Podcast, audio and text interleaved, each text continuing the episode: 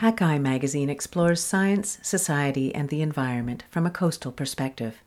Today's feature article is Whales Through a New Lens. Forty years ago, the world's whale researchers met in Indiana. The now legendary but nearly forgotten meeting changed the way scientists and the public see whales. And it all started with a few photographs. By Eric Hoyt, read by me, Heather Walter. Hunkered down on the torn leather back seat of a beat up, borrowed Chrysler New Yorker, I read the conference program by flashlight. 84 hours on the train and 900 kilometers by car had brought me from British Columbia to the unlikeliest place for a conference on whales Bloomington, Indiana. After registration, I retired to my budget four door bedroom, parked in the quietest, leafiest street I could find. It was November 1975. I was an aspiring author who'd just finished my third summer hanging out with killer whales off northern Vancouver Island. I was young and keen and eager to write a book about my experiences with the whales I was meeting Stubbs, Nicola, Sitika, and others. Crossing the continent for the National Whale Symposium at Indiana University, Bloomington, meant I'd be in the company of some of North America's leading whale scientists. I could hardly wait for the talks to begin. This was my first conference and also one of the first ever whale conferences. On the program were pioneering researchers Roger and Katie Payne, Ken Norris, Mike Bigg, and a few dozen others, all who had ventured far from their respective homes to a Midwestern state far from the ocean. In those days, fax machines were rare and there was no internet. Journal articles took longer to publish and reach university libraries, much less be read. It would still be years before there was a professional society or journal devoted to whale research, so a conference was the only practical way to exchange ideas. The conference buzz was photo identification, or photo ID. Around the world, researchers were simultaneously developing a new method of studying individual whales by photographing distinctive body parts but given the patchy connection of the world back then, they were largely unaware of each other's work. This conference would change that and unlock the door to studying the hidden lives of whales. The idea of whale photo ID seems simple. You take a sharp photograph of a whale's distinctive fin, tail flukes, head, and or back, depending on the species, log the time and location, and then, when you rephotograph that whale days, months, or even years later, you have pieces of a scientific puzzle you can combine to tell a story. In practice, taking photographs suitable for photo ID is an acquired skill that depends on good light, reasonable seas, and timing, predicting the precise spot in the ocean where the whale will appear, and managing to focus and fire the instant the whale surfaces. Try doing that wearing gloves and a bulky survival suit or life jacket while crammed into a small boat in choppy seas. The conference program didn't specifically mention photo ID, and there was almost nothing published about it at the time, although a 1974 paper by British Columbia researchers Jim Darling and Dave Hatler had noted a distinctively marked gray whale they'd repeatedly seen off the west coast of Vancouver Island. But as we'd soon learn through conference conversations and from papers published in the years to follow, scientists around the world were noticing that the whales they studied had individual, unique markings. This synergy was a momentous turning point in the study of whales. The conference star was Roger Payne. In the late 1960s, Payne and Scott McVay had discovered humpback whale songs and in 1971 published their findings in Science. Around the same time, Payne's record album, Songs of the Humpback Whale, made the Billboard 200 chart and stayed there for eight weeks. It became the best selling natural history record of all time.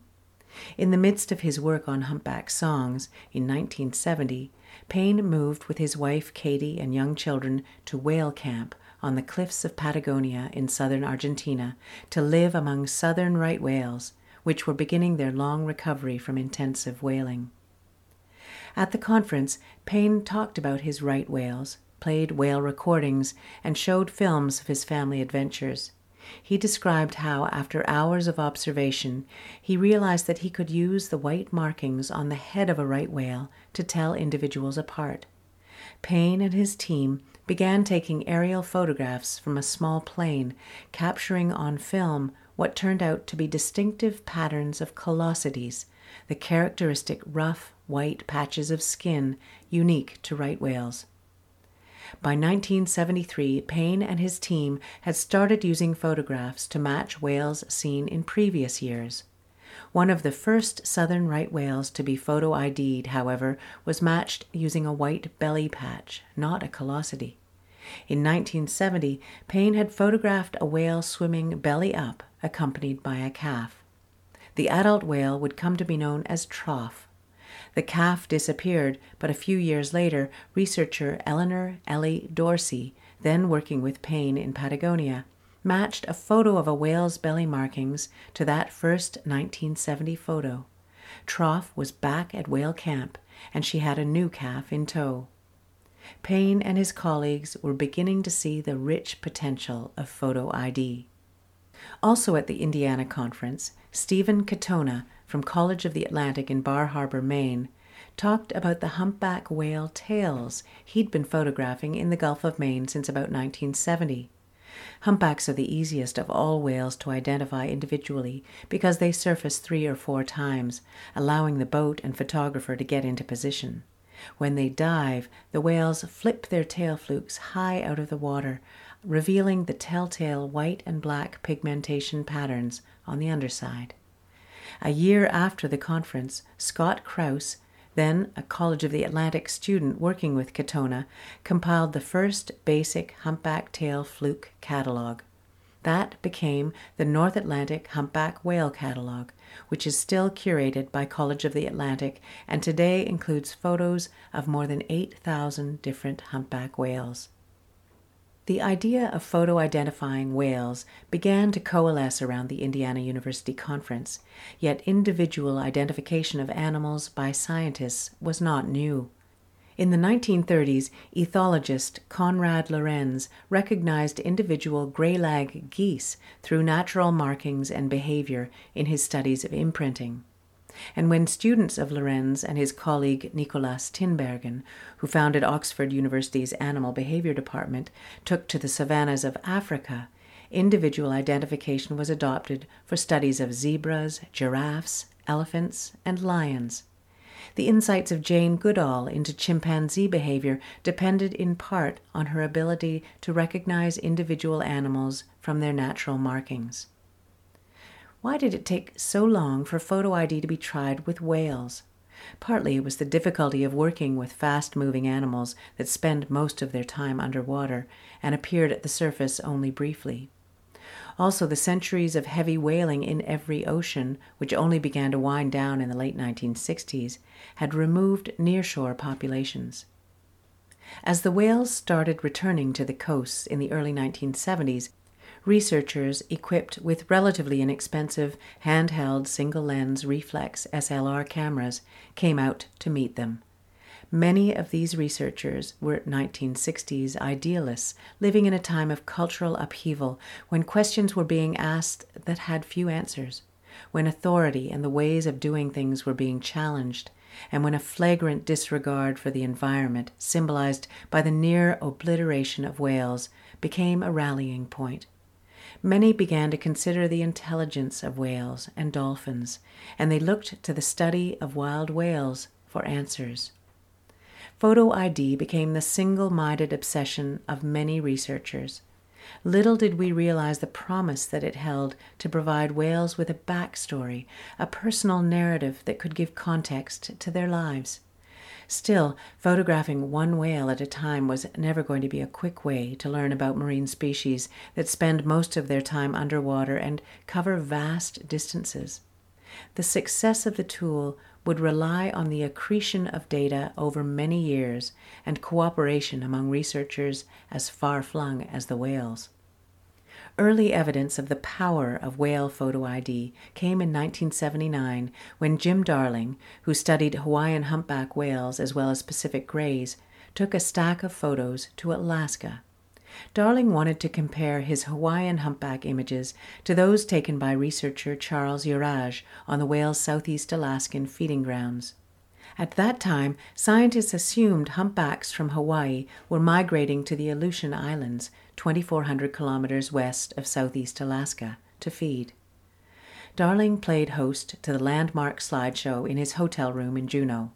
The first slide Jurasz projected on the wall looked familiar to Darling. He rifled through his prints and pulled out one that appeared to match. Well, it was so close, he says, we couldn't believe it, but the photo was a little fuzzy, so we didn't count that one. The third slide, however, was a definite match. It was the first time photographs were used to help understand the migration routes of humpbacks in the Pacific. Darling was astonished to find many more matches between Hawaii and Southeast Alaska. Weeks later, he compared photographs with Katie Payne, who had spent the winter recording songs in Mexico.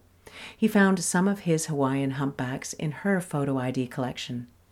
These assorted slides and black and white photographs showed that humpbacks were not only traveling great distances, but that certain humpbacks were changing their breeding grounds from year to year, switching between Mexico and Hawaii. The collaborations continued, and through subsequent matches of photo ID shots, researchers around the world identified many other whale migration paths and unpredictable movements. For instance, Trough, the southern right whale first photo ID'd by Payne, revealed a surprising change of habitat researchers encountered the young mother in Golfo San Jose, Patagonia, Argentina, over seven seasons between 1970 and 1981, with three separate calves. But then, in 1988, she swam to southern Brazil, 3,000 kilometers farther north, and raised a calf there. She returned to Brazil in 1994, but by 2004 was back in Golfo San Jose. Mariano Sironi, scientific director of the Instituto de Conservación de Ballenas in Argentina, says we're following the lives of known southern right whale individuals in the South Atlantic, extending even to the Antarctic waters. This information helps determine the whale's biological and conservation needs. Sironi and other Argentine biologists along with southern right whale researcher Vicki Rowntree and the group Ocean Alliance, based in Massachusetts, are continuing Roger and Katie Payne's work in Patagonia.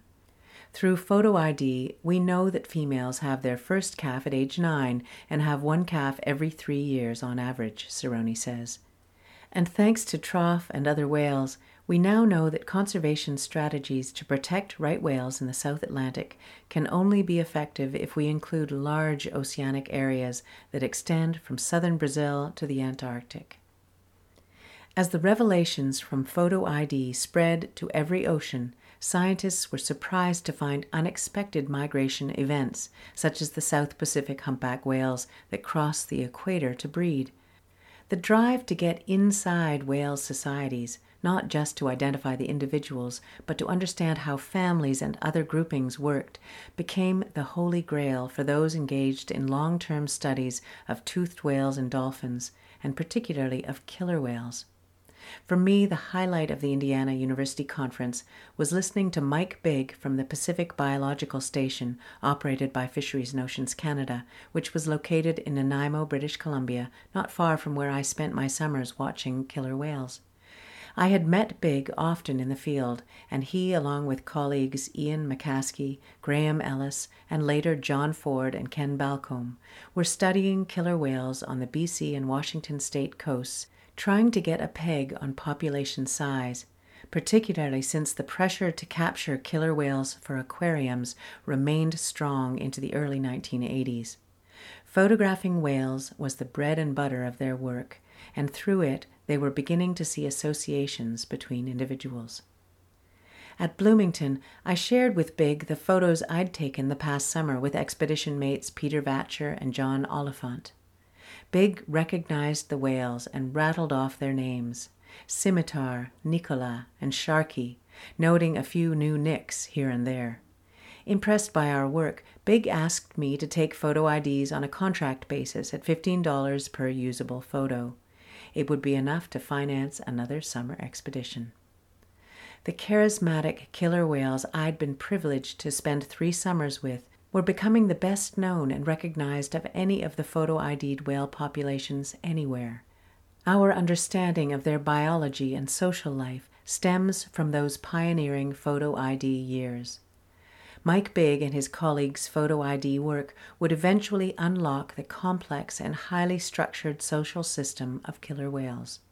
In 1983, when I interviewed Bigg for National Geographic, he spoke about killer whale matrilines, the close associations of the animals to their mothers.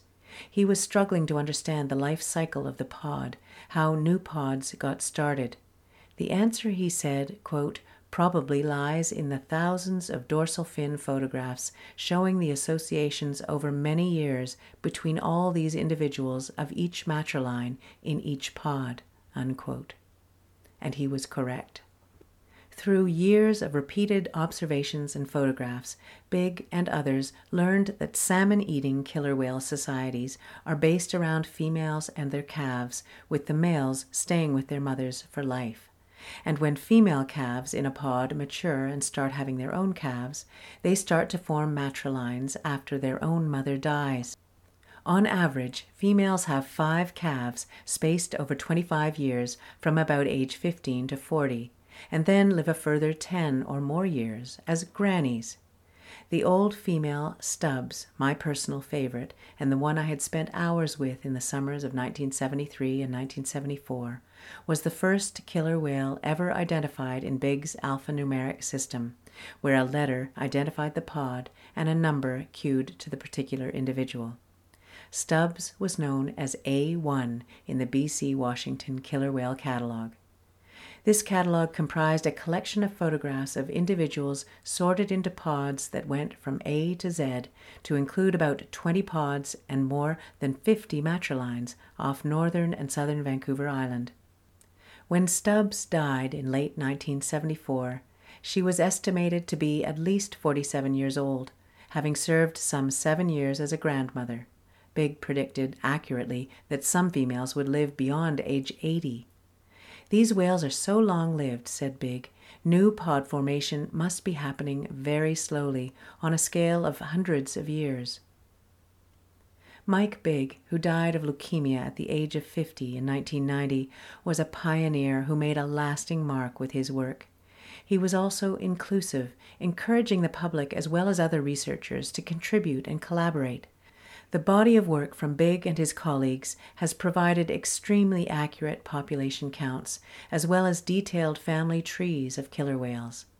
John Ford, who currently occupies Bigg's position at the Pacific Biological Station, helped to shape this understanding of killer whale societies through his studies of killer whale dialects, work that built on the detailed photo ID records of each pod that photo ID helped researchers to understand how whales communicate underscores the lasting value of this technique. The photogenic killer whales demonstrate photo identification's incredible potential, where decades of photo ID work is the building block for understanding killer whale genetics, feeding behavior, and the differences between ecotypes, from the fish eaters to the marine mammal hunters to the various whale, penguin, and seal eaters of the Antarctic. Killer whale research around the world, from Norway to the Strait of Gibraltar, draws and builds on these studies.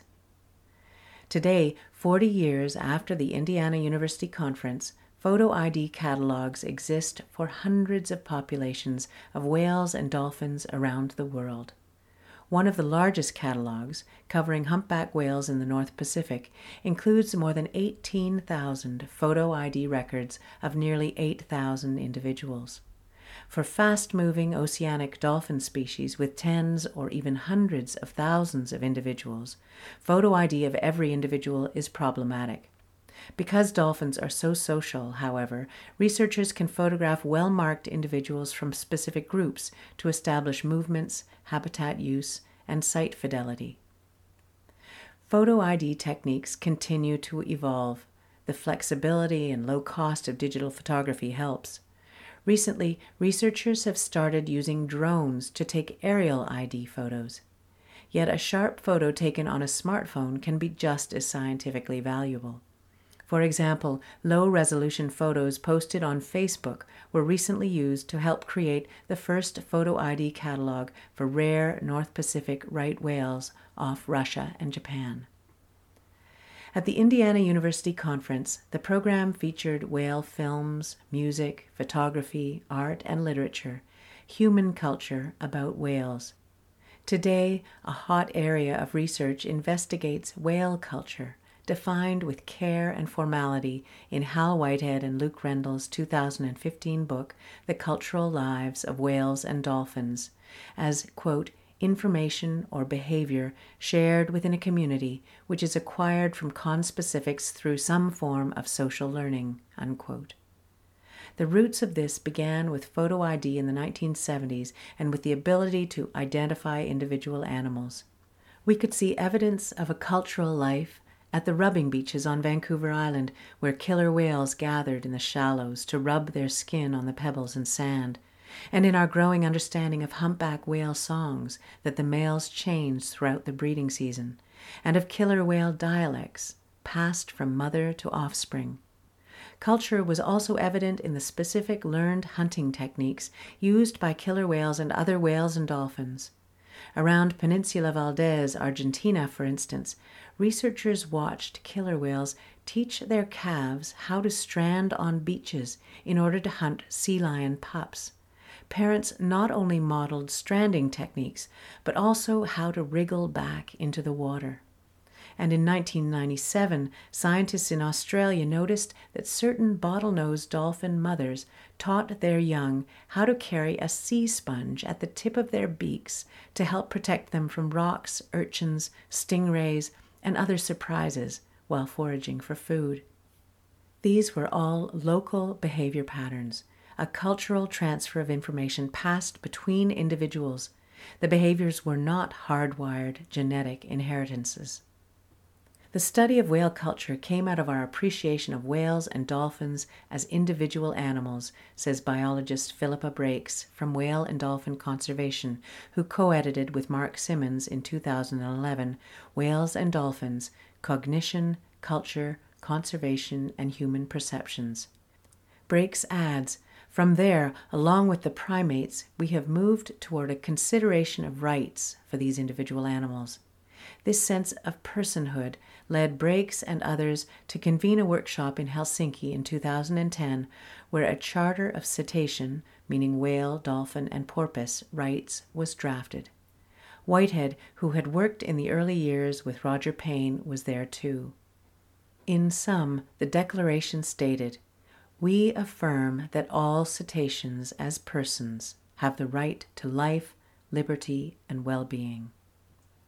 If photo ID has led to an understanding of cultural behavior in whales and to the quest for whale rights, part of that may also be due to certain shifts in human culture that began 40 years ago a new generation of scientists started paddling out to sea whales to take photos and share information, and to develop ocean wide photo ID catalogs of various whale species that have become the cornerstone for much of what we're learning about whales. Like the transmission of whale culture, there has been a transmission of whale researchers' culture as these scientists piece together the stories of whale societies, literally one photograph at a time. Find more coastal news and stories from Hakai Magazine on our website at hakaimagazine.com or follow us on Twitter or Facebook. All of our feature stories are part of the Hakai Magazine Audio Edition podcast, which you can subscribe to through your favorite podcast app. If you enjoyed this story, please consider sharing it with your friends.